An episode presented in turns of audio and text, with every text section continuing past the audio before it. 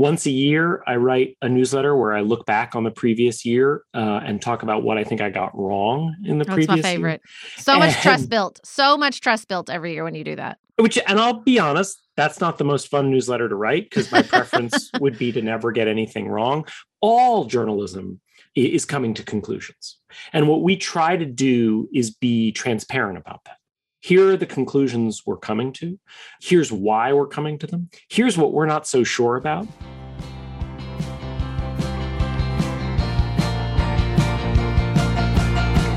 This is Sarah Stewart Holland. And this is Beth Silvers. Thank you for joining us for Pantsuit Politics.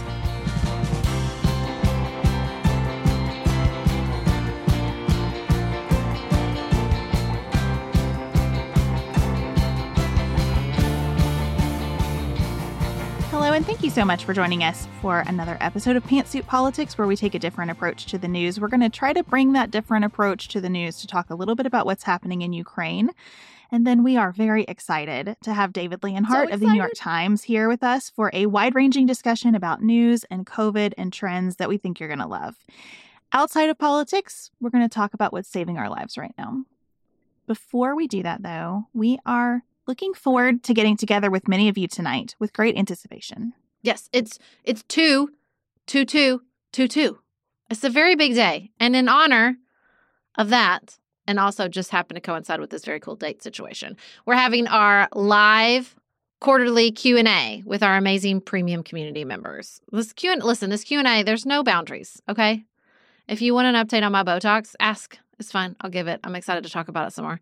Um, if you need to get some recipes from Beth, ask. If you want to know more specifics about Ukraine, ask. This is what the Q and A is about. It's just it's a free for all. We love it. It's so fun. If being part of events like that with us appeals to you, uh, you can find the links to either subscribe through Patreon or Apple Podcast subscriptions and join us tonight. Now, if you are subscribing through Apple Podcast subscription or are already subscribed through Apple Podcast subscriptions, please make sure that you share your email with us. Um, there's a form linked in the show notes, and that way Elise can email you the link for tonight. So you get to come and join us.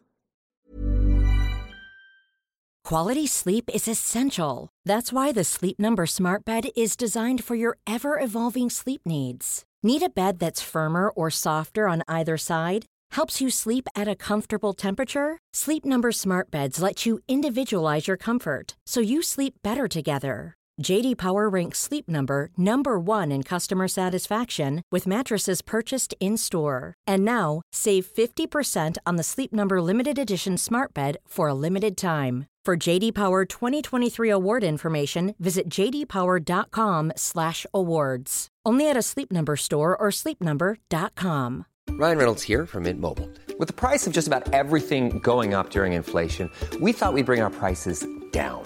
So to help us, we brought in a reverse auctioneer, which is apparently a thing. Mint Mobile unlimited premium wireless. Ready to get 30, 30, bit to get 30, bit to get 20, 20, 20, bit to get 20, 20, bit to get 15, 15, 15, 15 just 15 bucks a month. So, Give it a try at mintmobile.com slash switch. $45 upfront for three months plus taxes and fees. Promo rate for new customers for limited time. Unlimited more than 40 gigabytes per month. Slows. Full terms at mintmobile.com.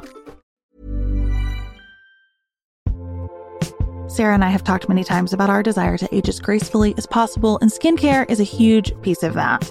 I spend a lot of time and money thinking about my skin, and I have added Ritual to my routine, which just gives me a lot of comfort. Ritual is here for us. They have created a wrinkle support skin supplement and conducted clinical studies, so we know it's working. They're taking the guesswork out of skincare.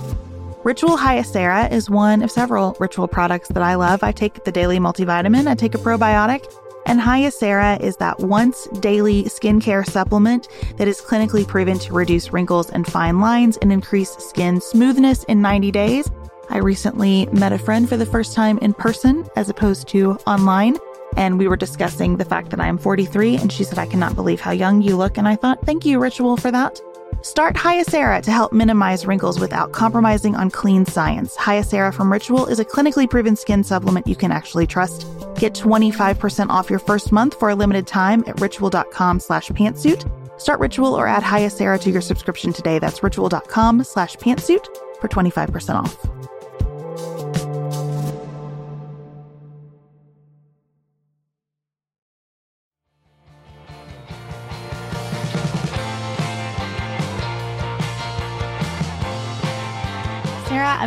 Lot about the Super Bowl commercials. I know this is a strange introduction to the topic of Ukraine. I definitely thought we were talking about Ukraine, but okay. Well, here's why I mention it. I've been thinking so much about how the Super Bowl commercials this year were a hard turn from the past couple of years in terms of advocacy and social justice and a hardcore, like patriotism kind of theme. You could tell that there were deliberate decisions by companies to steer clear of anything political, Hmm.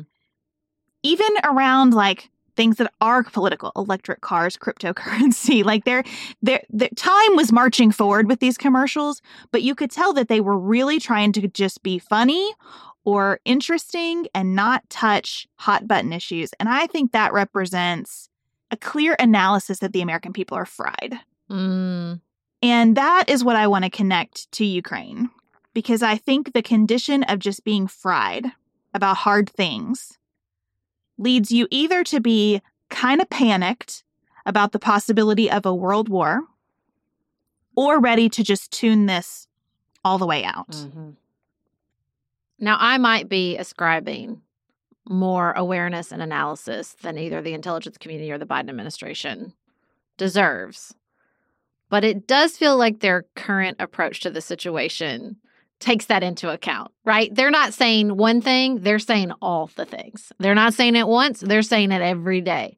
Like you are not going to miss whether you're trying to tune it out or you're anxious or whatever that the Biden administration believes that Russia is on the path to war. You're not going to miss it. They're not going to let you. Um, I think some of this comes from the critique of Afghanistan that um, they let the situation sneak up on the American people, and they're not going to let that happen again. But the reason I like it is because it feels like the, you know, the chickens are coming home to roost for Vladimir Putin, who just lies. He just lies. He just lies constantly, um, indiscriminately on a world stage. Just really, that is his MO. And I feel like we finally revoked his, like, okay, you can do that, but we are no longer going to treat you like a world leader who we listen to and act like they're telling the truth. Like I'm just I'm glad we've moved past that because that's hasn't been the case, uh, like ever.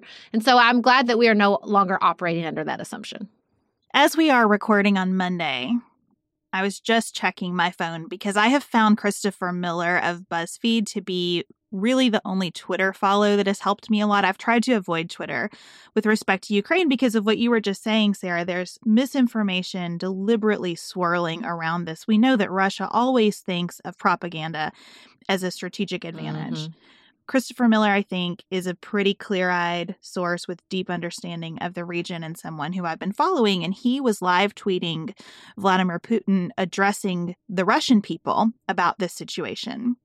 And Putin was offering a complete rewrite of history that Ukraine only exists because of Russia, that the. US has funded every effort to overthrow regimes in Ukraine, that those efforts have never been about democracy, that Russia is the only place with the answer to a post communism for Ukraine.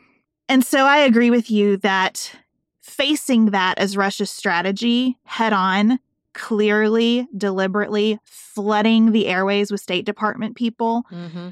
is really great. And I also appreciate it as a foreign policy shift that we've needed to make away from sort of World War II era. Because they've also been clear, if you're listening, they've been clear that we will not be sending American soldiers to fight a war with Russia in over Ukraine. Yeah. So we're not going to use hard power. We've lost a lot of soft power in the world because of decisions that we've made that have been bad ones, because of leadership that we've put on the world stage that has not done a good job. And I think that this is President Biden's attempt to say, we still have soft power and you're going to see what it looks like here. And and we have modern soft power.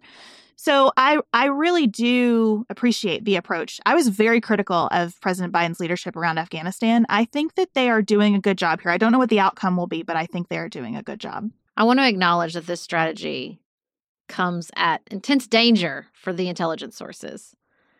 You know, if you are an intelligence source giving information to the United States and you know they're going to broadcast it, like, and you know that Vladimir Putin's going not going to like it, That's a very brave act. And I don't think people are their only intelligence source. Obviously, I think that there are lots of ways the intelligence community gathers information. But part of the reason that we kept this behind the curtain is because we don't want to increase the risk of revealing sources of of putting them in danger and so i'm sure that that has been part of the trade-off but if you are a person who feels overwhelmed by this or anxious about this i don't know if this is going to make you feel better or worse but for me it makes me less anxious to see ukraine as connected to so many other stories and trends and events over the past. Like it, it hasn't just bubbled up out of nowhere. There's been a lot of reporting. You've done some really great work on more to say um, the last two days about some of the the recent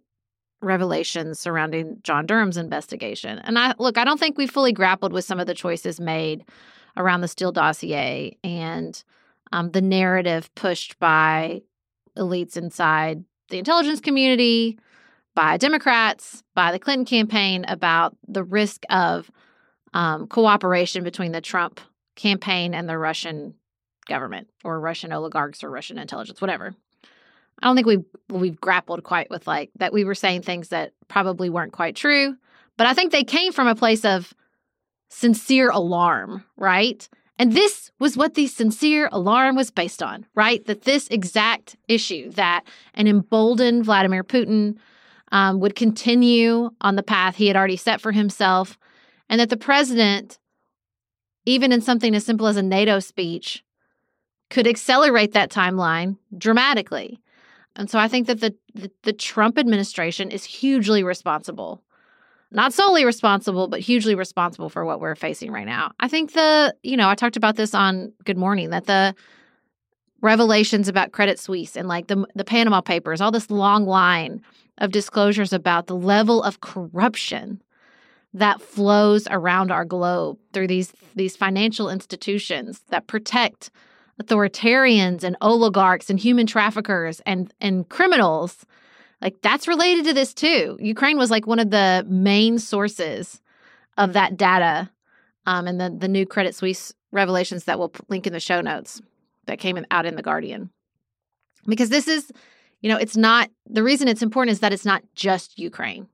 Ukraine is a manifestation of so many global issues that we have. And to me, that, you know, that can feel like, well, that's even, it's more reason to be concerned and maybe to feel like we have even less control. But to me, it's eh, the more it's a manifestation of multiple things, that means the more multiple things can manifest itself on the situation, right? And that there's not one way out of this conflict and I think you see that, and you see that with the Biden administration's approach. You see that with Emmanuel Macron, who is hustling. That man is hustling. He is working the phones. He is doing his best um, to prevent this. And I think, it, or you see it in the way Ukraine talks about what's happening. Is that this is this is a manifestation of multiple factors, and so multiple factors will be at play if we if we see our way out of this without violent conflict. I think that's all true and helpful. It's also really different than how I've been thinking about it because I worry that our foreign policy goes astray when we say things like, well, Ukraine isn't really about Ukraine, it's about NATO. Mm. Or Ukraine isn't really about Ukraine, it's about China and Taiwan.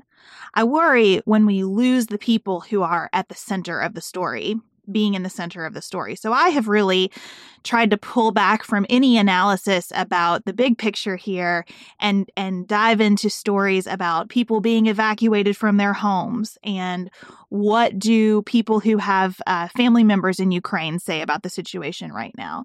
My mom was talking to me about something she read about Russian separatists and we were talking about what does that term mean and and I told her there's a part of me that thinks whenever you hear Russian separatist, a red flag needs to go up in your mind because a big story that Russia wants to tell about this is that most Ukrainian people want to be part of Russia again. And that doesn't seem to be true. At the same time, there probably are people in Ukraine who for a huge variety of complicated reasons have a connection to Russia and feel ways about this that are complicated and much more complicated than we can capture every day in American media.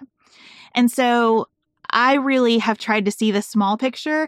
It reminds me of that poem about how the three things are first to just see a thing clearly on its own terms, and then second to see it as part of everything else, and then third to be able to hold both of those at the same time. Because I do think that's the challenge around a story like this. Well, let me say, I absolutely try to keep that at the center of everything. Our book is published in two countries the United States and Ukraine. And so the last, you know, week and a half, two weeks, I pulled it off the shelf and I've kept it on my desk. And I think, I wonder where it is. I mean, I think it speaks to something that our book was published in Ukraine. That the book with the title, I Think You're Wrong, but I'm Listening, felt needed in Ukraine. And I think about the fact that it's out there, that it's in homes. I don't know what's happening to the people in those homes.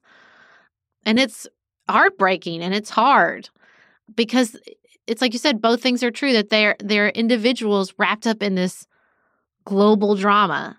That's always true. You know, there's some really heartbreaking reporting coming out of Afghanistan and the famine there and what role we played in it and heartbreaking photos of children starving that it is both though that they're just individual children starving at that they're wrapped up in these global forces beyond their control, beyond many of our control. So, as we wrap up here, Sarah, how are you, as an American citizen, emotionally managing your view of what's happening in Ukraine? I understand the appeal of isolationism, much like I understand the appeal of polarization. I just think pragmatically it's harmful. And I think we can want it to be that way, but that doesn't make it true. And our interests and our responsibilities and our role as citizens in a democracy is at risk here. I don't know if risk is quite the right word I want, but it's at play. It's wrapped up in all of this. And I'd love to compartmentalize it and silo it. And there is a way to do that because the reality is I'm not at risk individually, at least physically, I guess. And so, you know, I, I understand the draw of that compartmentalization and it and it's a it's a siren song in my own head and i just have to remind myself like uh, wanting it to be true doesn't make it true and this does affect me and this in this will affect my life even if my physical safety is not in danger and that we're sort of wrapped up together in this world and in this sort of global political environment and so i i want there to be a peaceful resolution to this I want it badly. And I want it for the people of Ukraine, and I want it for the people of America, and I want it for the people of France and Germany and UK, and I And want it for the people of Russia. Yeah, That's I want it for the people of Russia. And so I think that that's trying to hold all that at once. I understand why, in a, a moment where we all feel fried, is very difficult. That's very close to where I am. I am not alarmed that we are about to have a world war. I really don't believe that we are. I think that if if it comes to it, the bigger risk is that Russia does make some kind of aggressive move here and it's not met with military aggression from other countries.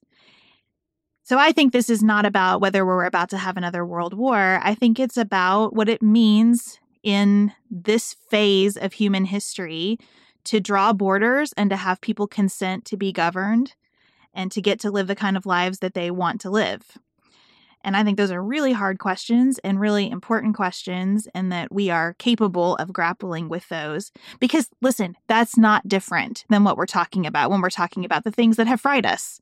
When we're talking about COVID, we're talking about election integrity. All those issues are about people consenting to governance on terms that feel like they have some integrity. And so I, I think that we we are able to pay attention here without it adding to an, a sense of fatigue, and that that we should. That's important to do that. Next up, we're going to share our conversation with David Leonhardt. It is encouraging, it is wide ranging, it is thoughtful, and we so appreciate him being here and hope that you enjoy it. We are special breakfast people here at Pantsuit Politics, but not just when Beth and I are on the road. The truth is, I want something warm from the oven every Saturday morning and Sunday morning. It's just the truth. It makes it feel special, makes it feel exciting. I don't want to work at it. So the first time I ever saw wild grain, which is bake from frozen subscription box for sourdough breads, fresh pastas, and artisanal pastries, I was obsessed. You guys, I've been a member for over a year. It's amazing. It's so easy. Every item bakes from frozen in 25 minutes or less, no thawing required. You can fully customize your wild grain box. You can choose any combination of breads, pastas, pastries. You can even build a box of only breads, only pastas, or only pastries if you'd like. And for a limited time, you can get $30 off the first box, plus free croissants in every box when you go to wildgrain.com slash pantsuit to start your subscription. Sometimes I make one single croissant just for me because I want to feel special, and they're so good. You heard me. Free croissants in every box and $30 off your first box when you go to wildgrain.com slash pantsuit. That's wildgrain.com slash pantsuit, or you can use promo code pantsuit at checkout. This show is sponsored by BetterHelp. Can I get something off my chest? Every day I feel a little pang of sadness because I think about Griffin going away to college. Y'all, he's a freshman in high school. This is not healthy or normal. This is why I have it on my list of things to talk to my therapist about. We all carry around these things, big and small. When we keep them bottled up, it can start to affect us. Therapy is a safe space to get these things off your chest and to figure out how to work through whatever is weighing you down. If you're thinking about starting therapy, give BetterHelp a try. It's entirely online, designed to be convenient, flexible, and suited to your schedule. Just fill out a brief questionnaire to get matched with a licensed therapist and switch therapist anytime for no additional charge. You gotta get it off your chest. And you can get it off your chest with BetterHelp. Visit betterhelp.com slash pantsuit today to get 10% off your first month. That's betterhelp, H-E-L-P dot com slash pantsuit. Looking for the perfect gift to celebrate the moms in your life? Aura frames are beautiful, Wi Fi connected digital picture frames that allow you to share and display unlimited photos. It's super easy to upload and share photos via the Aura app. And if you're giving an Aura as a gift, you can even personalize the frame with preloaded photos and memories. You guys, I love my Aura frames. I have one in my office, I have one in my kitchen. I have given one as a housewarming gift, I have given one as Mother's Day. Father's Day. They are the most amazing gifts because this app is a game changer, in my personal opinion, in digital frames. It makes it so, so easy to get the pictures on there and even videos. It plays like you're in Harry Potter, you guys. It is the best. I love mine so much. And right now, Aura has a great deal for Mother's Day. Listeners can save on the perfect gift by visiting auraframes.com to get $30 off plus free shipping on their best selling frame. That's A U R A frames.com. Use code PANTSUIT at checkout to save. Terms and conditions apply.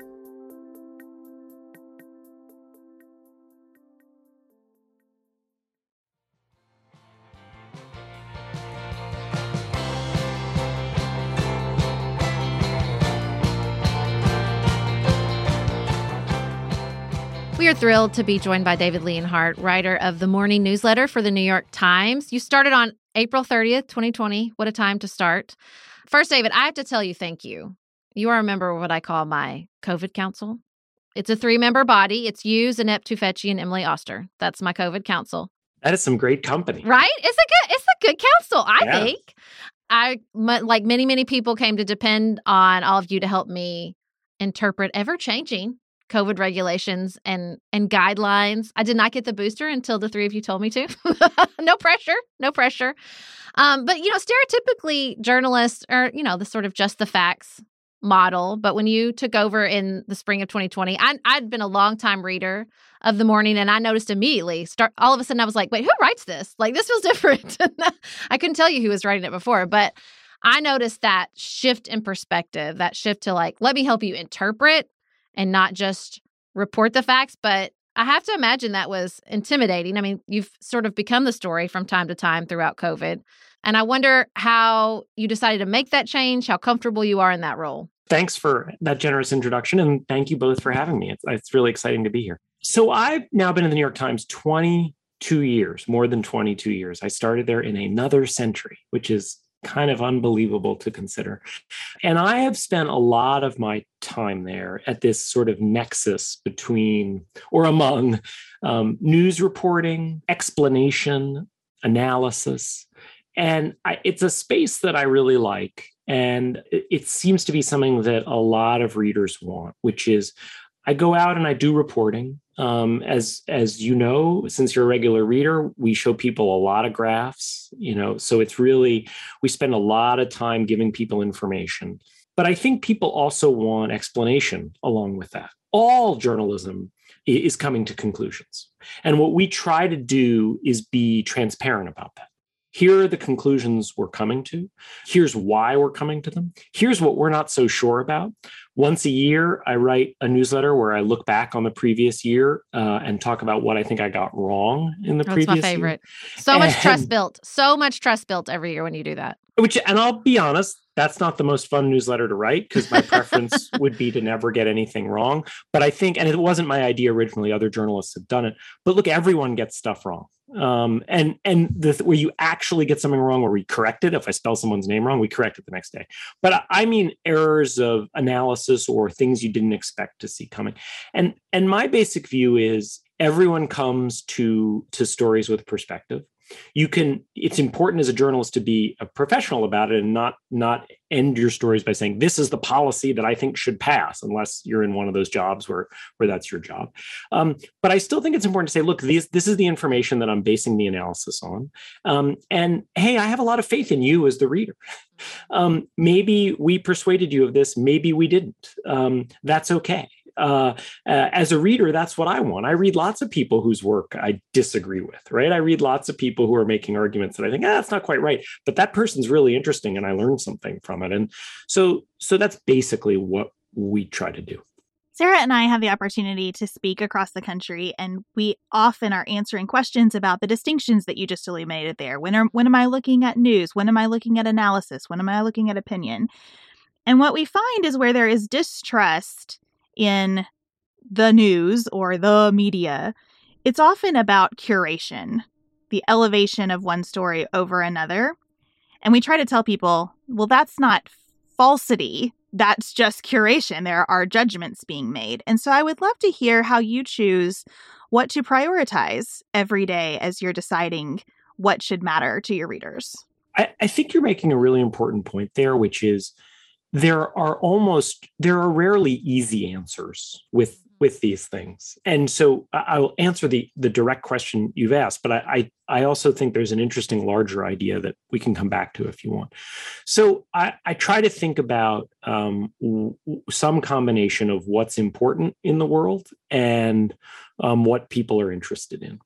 And those two subjects don't always overlap right if if we are being honest an American audience is less interested in overseas news than overseas news is important.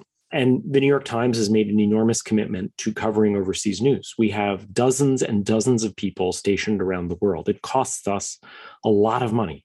Uh, the only reason we're able to do it, to have people in Afghanistan and have people this week um, in Ukraine and Belarus and Russia and people in Africa and people in bureaus all over the United States, is because our subscribers subscribe and give us the resources essentially to send journalists around the world to represent them.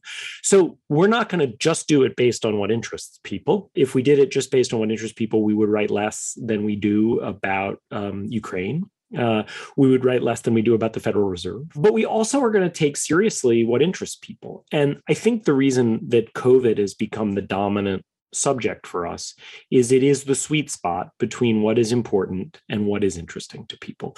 COVID is obviously important. It's been this horrible pandemic, the worst in a century. It also has affected people's day to day lives more than any news story in my lifetime. And I and to to try to hammer that home a little bit, I am a New Yorker by birth, third generation New Yorker. My grandmother and my dad were both born in New York as well. I lived in New York on 9 11. I was walking to work when I saw the smoke across the sky. I didn't know what it was. I thought it was a, a large building fire in the East 30s. Uh, of course, it was such a huge fire that it was actually many miles further from where I was than I thought. I thought it was a, a big fire a half mile from me. Instead, it was a, a conflagration multiple miles from me. 9 11 was obviously a horrible event. For most of us in New York, we were back at something that looked like our normal jobs within a matter of a couple weeks. COVID has kept people working in their homes. We're all talking to each other from you know closets and attics and and home offices for for almost 2 years now. And so when you combine how important COVID is with how much it has dictated people's work lives, um, their uh, if they're frontline workers, uh, they've had to wear masks, they've had to be exposed to danger. If they're office workers, they've been home. Um, it's disrupted kids' schedules. Um, it's caused all these um, direct harms in terms of people's illness and death. It's also caused all these sort of second order effects in terms of society just not functioning well. And so we have devoted so much attention to COVID because it is, because it is both so important and also of such intense interest to our readers. I'm interested at that delineation, especially because I know you've done a lot of work in sort of the next phase of news, right? How do we how do we face this new digital environment? I listened to an interview with you where you described the multiple front pages of the New York Times, the homepage, the print, the daily, the morning. I thought that was such a good description of the news environment we live in. And I think what's hard about that distinction you're making is often people maybe don't prioritize it, but they know enough to know it's important. It's part of the ambient anxiety, right? Like COVID's affecting their everyday lives, but every time they open their phones or open their email newsletters, they see Ukraine. They understand why China's like they know enough to be anxious about it, but maybe are intimidated enough to like not prioritize it in their lives because it's not every it's not affecting their everyday actions, I guess, is probably a good distinction. That's hard. Yeah. And when you say you, you're talking about stories like Ukraine and China, you're yes. saying they know about yeah. It's and like ambient, right? Like yes. you know just enough to be anxious about it. And I think there is another issue there as well, which is I think often we in journalism don't do a good enough job of explaining things clearly. Mm-hmm. And we make people feel less smart than they really are. And that's yep. not, it's actually not some deliberate thing we're doing. Um, it's because when you go out and you interview experts, which you need to do to describe what's happening, the experts talk in a certain language, they have a jargon. And they assume a knowledge base a lot of people don't have. And they assume a knowledge base a lot of people don't have. So it is actually hard to deconstruct what they are saying and bring it down to the building blocks of fact and logic.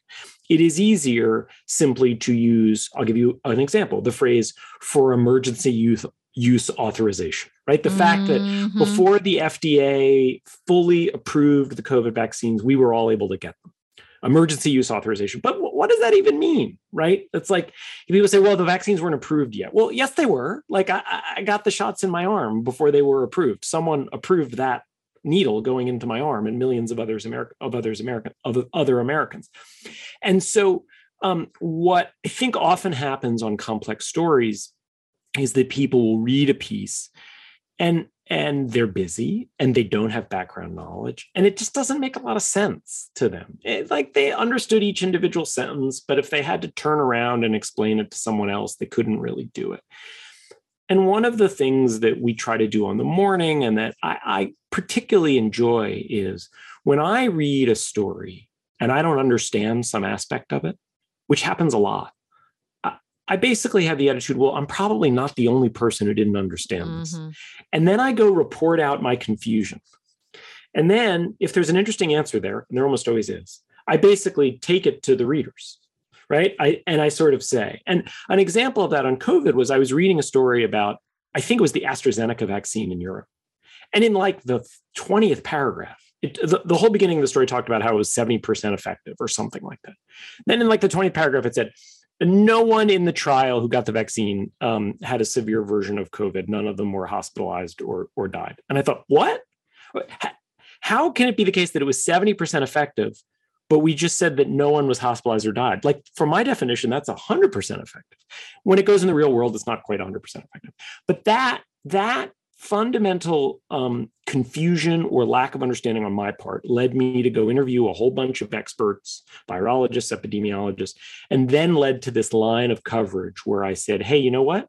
We are understating how effective the vaccines are because we are focused on this statistical definition that I understand why the experts use about how good it is at preventing infection. But that's not what we care most about right? We all get infected with the flu and and common cold and other things. What we care with what we care about with COVID is not have we ever been infected? What we care about is it is it causing real damage? And so that approach, I think one of the reasons why people often feel intimidated by stories, it's our fault, not theirs, to to kind of be be brief about it. Well, I think what you said there though gets it. What we care most about. I mean, that's what we try to do here at Pantsuit Politics. We say we like process the news. It's like therapy, right? Like we because often the answer is we don't know. We don't yep. know what the right answer is. We don't know what the the the best value in this moment is to use. And I think that's what's so hard is often to answer what we care most about is beyond the reach of, you know, just facts or just studies. That's a harder analysis. That's a harder interpretation. And I, you know, as I read so much of your reporting, I know you come from economics, and I think so much about behavioral economics, which sort of upended and said, hey, we're not, we don't always act rationally. And I feel like we need like behavioral public health or behavioral politics, where we acknowledge like this isn't just about rationality. This isn't something we're just going to plug in the facts and figures and we're all going to reach the same conclusion because the factors, the motivations, the interests, the values, what we care most about is going to change dramatically depending on who the person is and what their life is like. When you say that, Sarah, the thing that it reminds me of is I think it's a way in which the CDC, which has done a lot of great work, mm-hmm. has has really been ineffective at times, which is they haven't thought in terms of behavioral public health, and they haven't thought how are people going to hear this and and and that is absolutely vital and so they've you know at first they told us not to wear masks then at one point they were telling us we needed masks outside both of those appear to be wrong. Um, masks can play a role. They're virtually useless outside. And what they would often do is talk in the terms of specific academic uh, studies or research trials. And they weren't thinking about, okay, how does someone who doesn't have a PhD, how, how is that person going to hear this?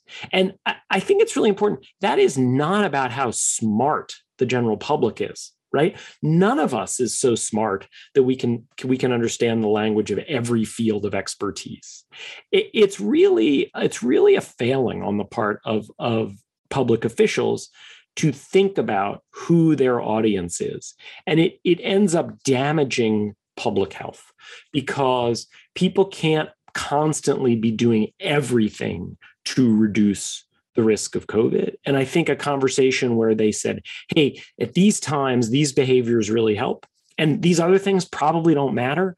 I actually think you'd get more buy in than this exhaustion of, I think that, that you see this in the partisan fight out there, where one side sort of saying, you know, you don't need to do anything about COVID, which is clearly wrong. It is costing people's lives.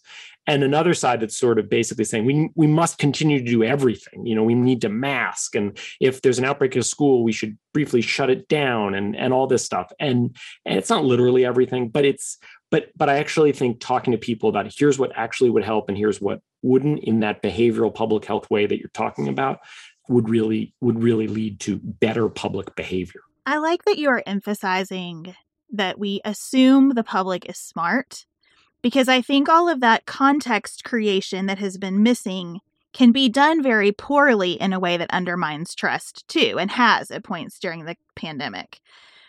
It seems to me that the example of we don't mask and now masking is essential has given rise to some of the biggest contentions in my community where everybody's kind of singing with the radio. Nobody can really explain it. The word mitigation never comes up. We're never talking about masks as a tool to reduce our chances. We're talking about they are essential to stopping it, or they are an, an totally ineffective infringement. It's like these folks are singing with the CDC radio.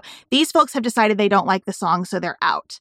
Mm-hmm. And we mm-hmm. just can't seem to find that spot of telling people what they need to know with respect for them so that we can all make better decisions to mitigate instead of control. Yeah. Yeah. I mean, I think it's, I try to assume our audience is smart and has almost no background knowledge.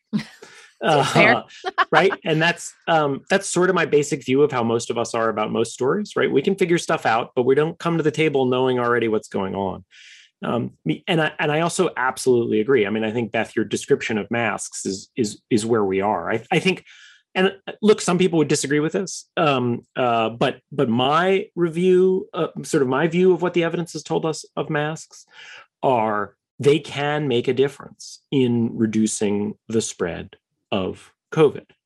Um, and so there are real times where we should be wearing them. The, the reasons not to be wearing them at all times, and maybe not to be wearing them now and for the immediate future, are the following. One, a lot of people don't actually wear them well, right? they you know they wear them to prevent themselves from getting chin vid instead of covid right um, uh, cloth masks help help some but not as much as the other masks kids um, are both particularly bad at wearing masks they also for young kids are particularly unimportant as vectors of covid um, and then when you put all that together with the fact that masking has real costs. You know, as one expert said, it's like talking on a cell phone with weak reception. Um, it, you know, it, it's not that pleasant for many people. I know some people don't mind it at all, but most people would prefer not to wear a mask, which is why we weren't wearing them before.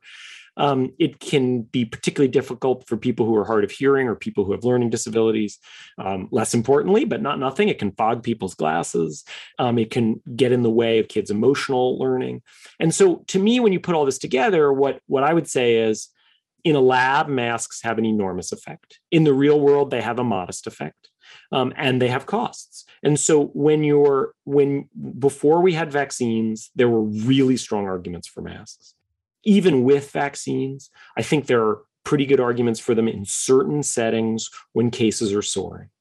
But when you kind of put it all together and say, wait, they have a modest effect in the real world, they have costs, we have vaccines, and right now, at least, this could change. But right now, at least, caseloads are pretty low. Oh, and here's one more thing one way masking helps.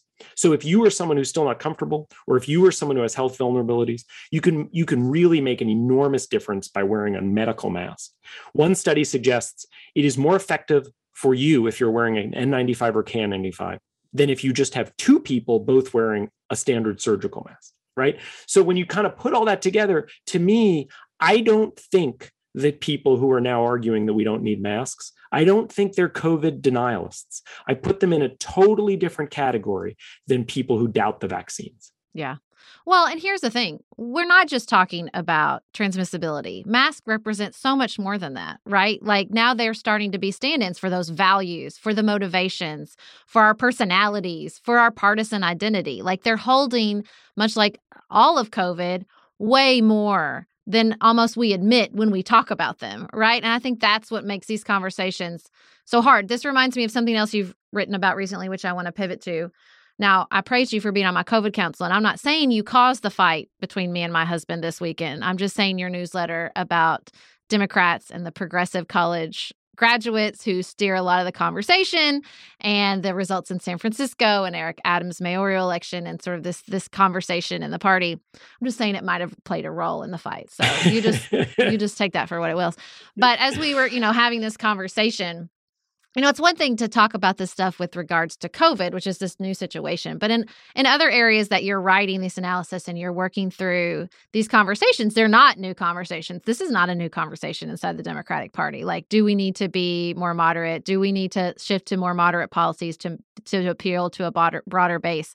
Or even like with ukraine when we're talking about the shifts the shifts in the way we talk about war the shifts in the way that that um, foreign policy is being conducted. Like these aren't these aren't new conversations in the same way that COVID is. And I wonder how you're you're shifting things when you're working through some of this analysis and sort of the the tried and true areas.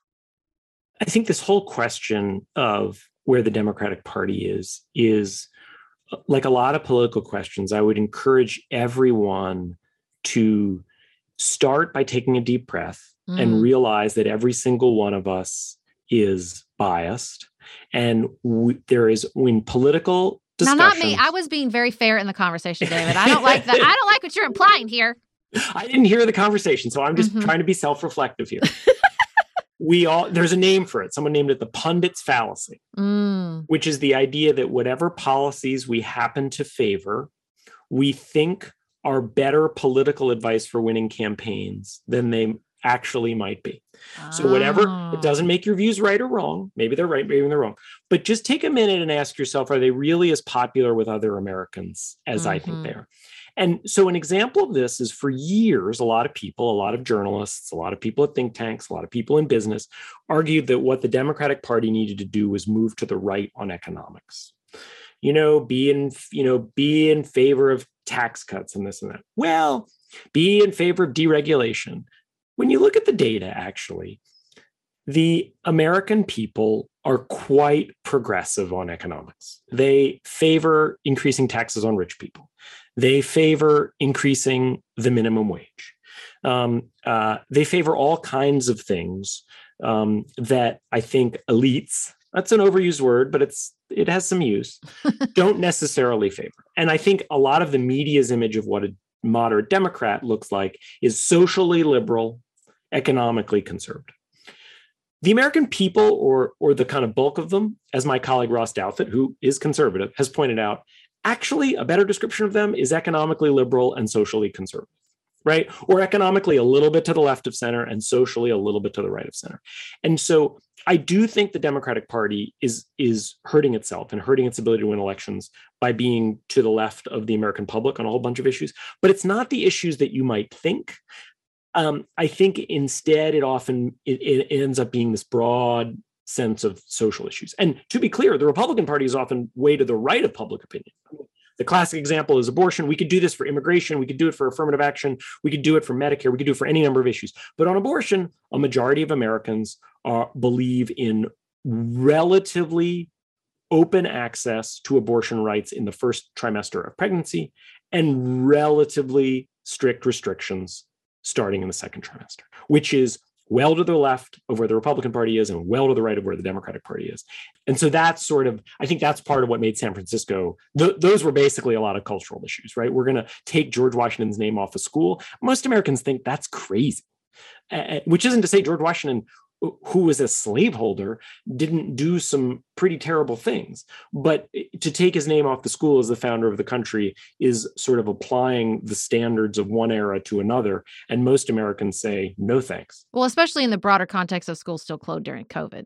Exactly. Well that's to me so to disclose my bias I was a Republican when we started this podcast. I am no longer a Republican, but I am not comfortable anywhere. I, I, probably am completely out of step with the majority of Americans. If Lisa Murkowski and Abigail Spanberger started a party, that's where I would be with like 20 other people. But but what I wonder about as I read this critique of Democrats going into the midterms is whether it is not about one issue or another, but about prioritization and volume. Because I do think San Francisco would look different if they had gotten kids back in school and then gotten mm-hmm. to the naming. And I think that the public's feeling about Build Back Better might be different if we hadn't done COVID relief and infrastructure and build back better contains everything it kind of is is the conversation we were having about assuming that people are smart and also that they have no background knowledge i feel like being a good democrat requires an awful lot of background knowledge mm. about everything right now and that that that just I know I'm not saying anything groundbreaking by saying messaging seems to be the issue, but I, I don't know if we're, I, I just feel like it's a matter of focus at a time when people's resources are really depleted. I mean, even if it's not, no, almost none of us say groundbreaking things, right? Even if you're not saying something groundbreaking, I think you're saying something profound, which is, of course, voters don't sit down and look at different white right. papers on on tax plans, behavioral politics, policies, behavioral politics. Exactly. What they do is they form an overall impression of the party. And I think the overall impression that many voters have formed of the Democratic Party is that's a party for college professors and if i'm being honest that's a party for journalists and that's a party for you know hollywood people. That's a party for basically professionals. It's a party that kind of worries about a lot of cultural symbolism that doesn't always feel that connected to my day-to-day bread and butter concerns and that's not the only issue. I mean, I think it's really important to say that race and racism also play a role in politics. But I think the Democratic Party has sometimes made a mistake of casting everyone who votes or large numbers of people who vote against it as racists. And what I would say is yes, there is racism in America. There are people who are incorrigible racists in America. You know what? They're probably not swing voters for the Democratic Party anyway. Yeah. There there are a lot of people who who are open-minded people who have complex views on lots of issues including race and who sort of see in the democratic party eh, they're not really focused on the things that i'm focused on. And that is why even though on a lot of economic issues if you go down the list the democratic party positions are substantially closer to a majority of americans than the republican party positions. Democrats have struggled to win a lot of these voters over and what has been particularly interesting and worrisome for the Democratic Party is that in 2020, this phenomenon very clearly spread beyond white voters to include Latino voters, to include in California at least, and probably other places, Asian American voters. And while there isn't signs of any meaningful number of African American voters voting for Republican. African American turnout in 2020 did not rise as much as turnout of other groups did. And so the notion that this is just all about race, um, it just can't be true. I didn't think it could be true in 2016, which Donald Trump says lots of racist things. By all evidence, Donald Trump is racist. I'm I'm very comfortable saying that. But that is quite different from saying that what drives his supporters is always that. I think it's much more complex. And I think exactly as you said, Beth, when people hear the message of the Democratic Party, um, the prominent parts of it, what they often hear is eh, that doesn't sound like it's a party that's looking after my interests. That sounds like it's a party that's fighting over what to rename some school, even as the schools remain closed. Yeah, I mean, I think it's that complexity. That's the thread through everything, right? I mean, eh, we're we say this all the time on Pantsuit Politics. We are in this new experiment with a multicultural democracy. It's hard. It's hard what we're trying to It's do. hard. It's hard to talk to I mean, it's hard to talk to the Democratic coalition that holds everybody from people like Beth who used to vote Republican their whole life to AOC. That's a big group of people that you're trying to talk to and speak to their motivations and speak to their complex concerns. I know you feel that at the times you have a massive audience and you're trying to speak to, you know, everybody from someone who lives in rural America to somebody that I mean a majority of probably people who live in more educated urban environments. I mean, when you did the polling on COVID, like we were we were both of us represent sort of the the outliers of that poll. Like, right? I'm a been Democrat since I was 18 years old, but I live in a red place. And I told people like it made me a COVID moderate because I knew people who took it too seriously, but were still loving people who I wanted in my life. And I took people I knew people who did not take it seriously enough, but who were still loving, caring people that I wanted in my life. And I feel like that's unfortunately as we you know, I think you've written about this recently. As we we get bigger and more complex, we're also sorting in environments that do not allow us to take in that complexity. Yeah. I, I think what you just said about COVID and, and loving people in your life is really important. I've spent my whole life in a family that all you know if there were an election certainly my extended family includes more democrats than republicans but it includes multiple republicans. It always has. It includes a pretty big span of people on the left half of the political spectrum. And and i think one of the things that's important is you can have views about something but you can also just decide you know what i'm just going to do this to be a decent human being right Mhm. and so you know i've been in settings recently where i didn't think wearing masks mattered at all but I would have been the only person without a mask there. Mhm. So I put on a mask. It was fine, right? It's like, what's more important, making some statement about that thing or just kind of being a mensch, right? Like, and, and so I, I now I don't think that means everyone should always wear masks, right? It doesn't default to that. You know, when the mask mandate in my community came off last time and it's about to come off again, my attitude was basically I'm not willing to be like the only person in the grocery store not wearing a mask.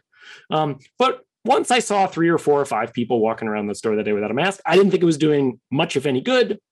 I'm not going to wear a mask. And so I think just kind of thinking not only what are your views about COVID, but also how can you treat the people around you? How can you balance what you think is right and what works for you with what is comfortable and respectful of others? I think is important to think about. And I, I hope this is clear. That doesn't mean we always default to absolutely the most restrictions Mhm. because they have costs as well. Well, that's true for that's true for politics. That's true for foreign policy. Like Yes. that, that the thread holds. Well, as we wrap up, David, I wanted to tell you that I was talking to my 11 year old this morning about what I was doing today. And I told her that we were talking to you. And she said, The New York Times, mom, like that's the most like important paper in the world. And I said, It is. And I'm glad that you know that. Um, but I was thinking about the fact that at 11, that's already her impression of the Times and the resources that you have there.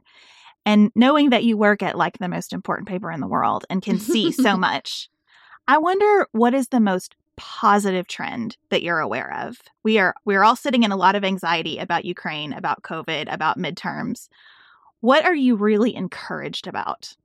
No pressure. First of all, please please thank your 11 year old. That's a very kind description, and we at the Times do not take it for granted. I think we one of the reasons we're able to write about things that are not just interesting to our readers but important. I mean, not one of the reason is because of our subscribers. So I just for all your listeners who are subscribers, thank you. Um, uh, And I'm we- glad you got we- Wordle for the we- record, just yeah, so you thank you. know. I don't Thank think you. it's harder at all. I don't I'm think sorry. it's harder, and I'm happy it's there. So just let that let the record show. I'm well aware that there are people complaining about it on social media. I also know how many people are playing Wordle, and I, I, I am not worried. Uh, uh, I'm not worried uh, about how most people feel about Wordle at this. Wordle can't be the positive trend, by the way. You got to No, it's not. different. No, no, it's not. I mean, and and and I, I promise this isn't what I'm doing. The, the positive trend in media is people's willingness to pay for information that they trust. Mhm. Um, unfortunately, that is not helping local journalism. But I'm I'm going to go bigger than than media on this. And if you want, I'm happy to come back. We could talk more focused on the media. I, I think the most, and like everything, it it has some some aspects of it that can be tricky. And I'm not suggesting we just kind of all go in one direction with stuff. But I think the most co- positive development to focus on is how much more respectful we have gotten of difference in our lifetimes in Mhm. a short span of time. When I think about what it is like to grow up as a gay kid in 2022, to be clear, much harder than being a straight kid, Mhm. um, or what it's like to grow up as a kid with disabilities, physical or learning disabilities. Or when I think about what it's like to grow up as a kid who's different from uh, from your community in some number of other ways, religion or race, I, do not at all want to suggest that any of those things are easy. There are signs, I am Jewish. There are signs, if you look out, of rising anti Semitism. There are obviously signs in certain pockets of rising racism. Um, but when you kind of look at the sweep of the last 20 or 30 years and think about what is it like to be a gay 14 year old today versus a gay 14 year old in 1987, which is when I was 14. I'm straight, not gay, but that's my point of reference. Um, when you think about what is it like to be a kid with disabilities, how that kid is treated in schools, what is it like to be a kid who is different? What is our attitude toward bullying? And a whole bunch of basic things about what it is like um, to be different, uh, particularly for children in society. I really view that as I don't take it for granted. Could it reverse? Certainly. Are there ways in which it's still um, really absolutely unacceptable? Of course.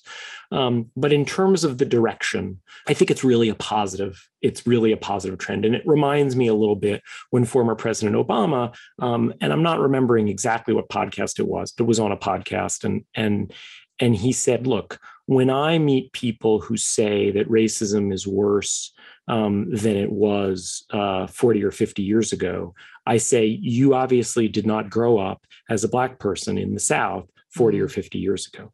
And there is a larger lesson there. And it's not to take any of this progress for granted, but it's also in the midst of this incredibly difficult time, as you just alluded to, Beth. Just remember that progress is possible and it requires really hard work and often political struggle and often more defeats than victories. But in the end, it's the victories that matter more than defeats.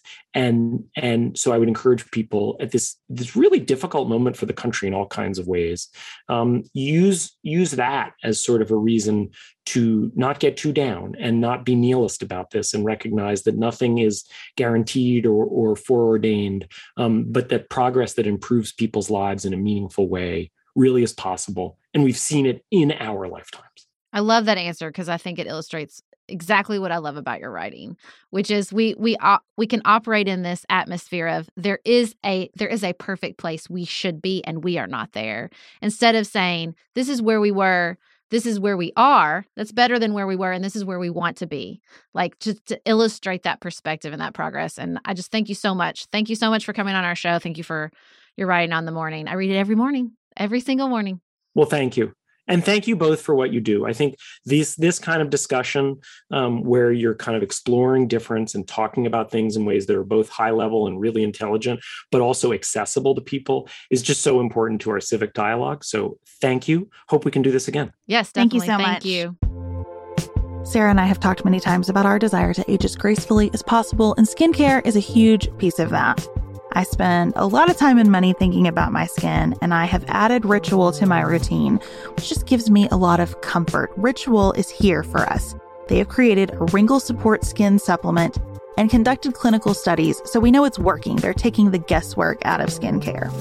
Ritual Hyacera is one of several Ritual products that I love. I take the daily multivitamin, I take a probiotic, and Hyacera is that once daily skincare supplement that is clinically proven to reduce wrinkles and fine lines and increase skin smoothness in 90 days.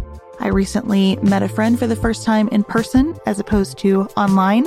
And we were discussing the fact that I am 43, and she said, I cannot believe how young you look. And I thought, thank you, Ritual, for that. Start Hyacera to help minimize wrinkles without compromising on clean science. Hyacera from Ritual is a clinically proven skin supplement you can actually trust. Get 25% off your first month for a limited time at ritual.com slash pantsuit. Start Ritual or add Hyacera to your subscription today. That's ritual.com slash pantsuit for 25% off.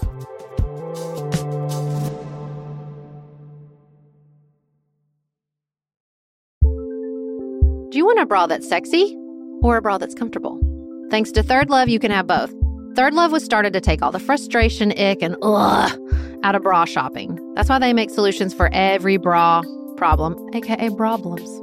Their bras make it easy to bring back perkiness you haven't seen since high school, get smoothing you know where, and have straps that actually stay put. Designed at their headquarters in San Francisco and made from premium materials, they put every style through hours of wear testing on real women, including themselves, before it's given the stamp of boob approval. Comfort and support are guaranteed. Plus, whether you're a double A cup or an H cup, their virtual fitting room will help you find your perfect fit fast. And they've even invented half cups. No more feeling stuck between two cup sizes that don't fit right. It's time to get your problems solved. Visit thirdlove.com and get 15% off your order with code podcast15.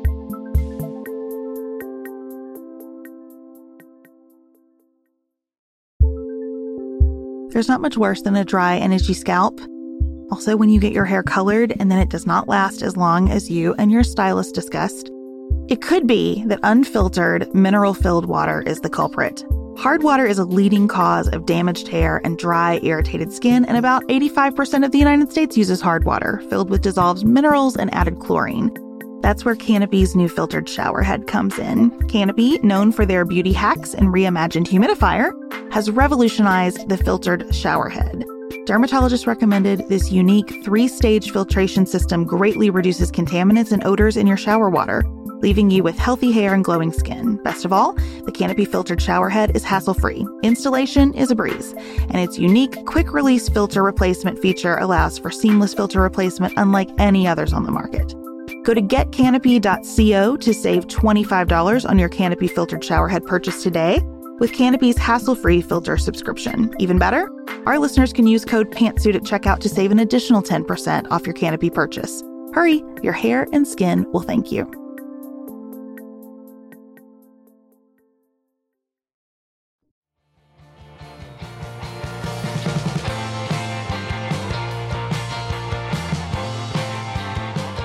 Sarah, you suggested that we talk about what's saving our lives outside of politics. And I was trying to come up with something that's like universally applicable or a recommendation that we can link in the show notes and people can click and they can have it and their lives be saved too. and I realized that the only honest answer that I have right now is that my husband Chad is saving my life. Mm, that's a nice one. He really is. We have been married, it'll be 15 years in May, together for 17 years and I hate to use the word settled, but we have settled into such a lovely place in our relationship. There is an ease about it. We have learned how to maintain a sense of humor. We have learned how to argue. I was texting with our friend Dante the other day about this because he's celebrating an anniversary too. And I said, you know, we have learned how to suffer together. We Mm. have learned at this point how to get through things.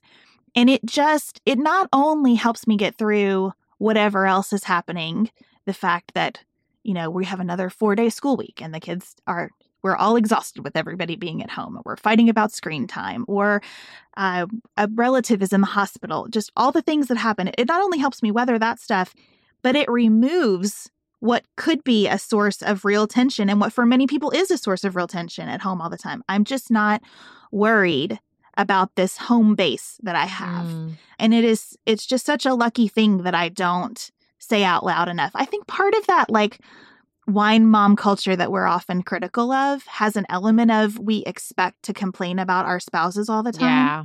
or our partners.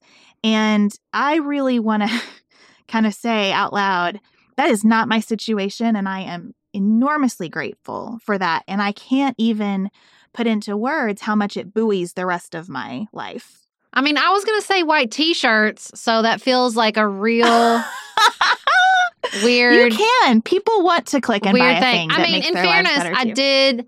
I should. I did. I did and should have earlier learned about this white T-shirt situation from my husband. So I don't know if Chad does this, but like Nicholas just has like a drawer full of like white Hanes undershirts that he wears under everything, always. Chads are black, but okay. Okay, right? and and I'm like, uh, you know, I went on this long journey with my friend Leslie to find like a really cute, like white v neck t shirt. But, and I found many that I very much love, but I don't want to wear them under something. You know what I mean? Like they're there to be on display by themselves. Some of them, I pay too much money for them to, for me to be wearing them by themselves. You know what I'm saying? yes. But like if you you depend on like a like a regular t-shirt, often there's like a print in the way. You know what I Mhm. mean? Like you don't want to or I don't own a lot of just like regular white t-shirts even with print on them. I own an enormous amount of gray ones, but not a lot of white ones. But like in the winter in particularly, I want something between me and the sweater. You know what I mean? Yes. And that, you don't want to wash the sweater often. Like Yes. it, it gives you that protective layer for the outer shell. Yes. And I was like, why why have I not just replicated this clearly workable system my husband has been using for the entire like 20 years I've known him? And so in all the white t-shirt research, Vera Wang is very into like the boys Hanes t-shirts. So I got on Amazon and I bought a pack of like 10. And it's amazing. It just, I love it so much. I love it that I'm like, every sweater, I'm like, okay, here's my shirt. I put the shirt underneath it. It's like a protective inner shell, like you said. It like, you know, it's that there's no, you don't worry about your bra showing. Like, I'm just, I don't know why it took me so long. Why did it take me 40 years old to just rip off what he was doing? Well, you know what? It makes total sense to me that you ended up buying t shirts that are sold for men Right. because I feel like even normal women's t shirts, there is something, there's some pull to make them stylish in a way that makes them not workable Yes. as an undershirt. yes, yes, because they're like too fitted and they don't Or really. there's the neckline has been messed with. Yes. The seams are weird. Something has been constructed for it to not be an undershirt. Right, exactly. So this is why this is what's saving my life right now. Again, we could we can call it white t-shirts. We can call it my husband's wisdom. Well, he'll love that. He'll love that, especially since I called him out for fighting with me in the previous segment. I was totally right in that fight. Just want to put that out there. Um. So yeah, that's it. That's what's saving my life. I love it. I don't know why it took me so long. Well, we would love to hear what's saving your life right now. We'll try to make some space for you to share that with us explicitly, probably on Instagram later this week. We hope everybody has the best week available to you. We'll see you back here Friday.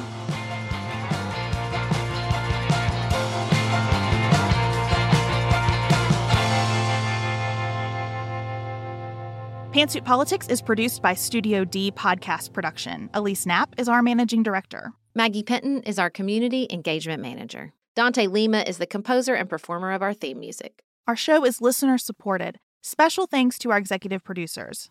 Martha Brunitsky. Allie Edwards. Janice Elliott, Sarah Greenup, Julie Haller, Helen Handley, Tiffany Hassler, Emily Holiday, Katie Johnson, Katina Zuganellis Kasling, Barry Kaufman, Molly Kors, The Creeps, Lori Ladow, Lily McClure, Emily Neasley, The Hesitons, Tawny Peterson, Tracy Putoff, Sarah Ralph, Jeremy Sequoia, Katie Steigers, Karen True, Annika Uvaline, Nick and Elisa Valelli, Catherine Vollmer, Amy Whited, Jeff Davis, Melinda Johnston, Ashley Thompson, Michelle Wood, Joshua Allen, Morgan McHugh, Nicole Berkless, Paula Bremer, and Tim Miller.